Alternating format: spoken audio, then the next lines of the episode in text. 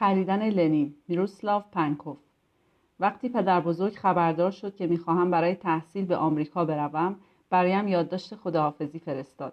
در یادداشتش نوشته بود ای خوک کثیف کاپیتالیست پروازت خوش دوست دارد پدر بزرگ یادداشت را روی برگرای قرمز چروکی نوشته بود که مال انتخابات سال 1991 بود. یکی از اساسی ترین اقلام موجود در کلکسیون برگرای های انتخابات کمونیستیش و همه اهالی دهکده لنینگراد هم پایش را امضا کرده بودند. از اینکه چنین افتخاری نصیبم شده بود آنقدر تکان خوردم که نشستم و روی یک اسکناس یک دلاری این جواب را برای پدر بزرگ نوشتم.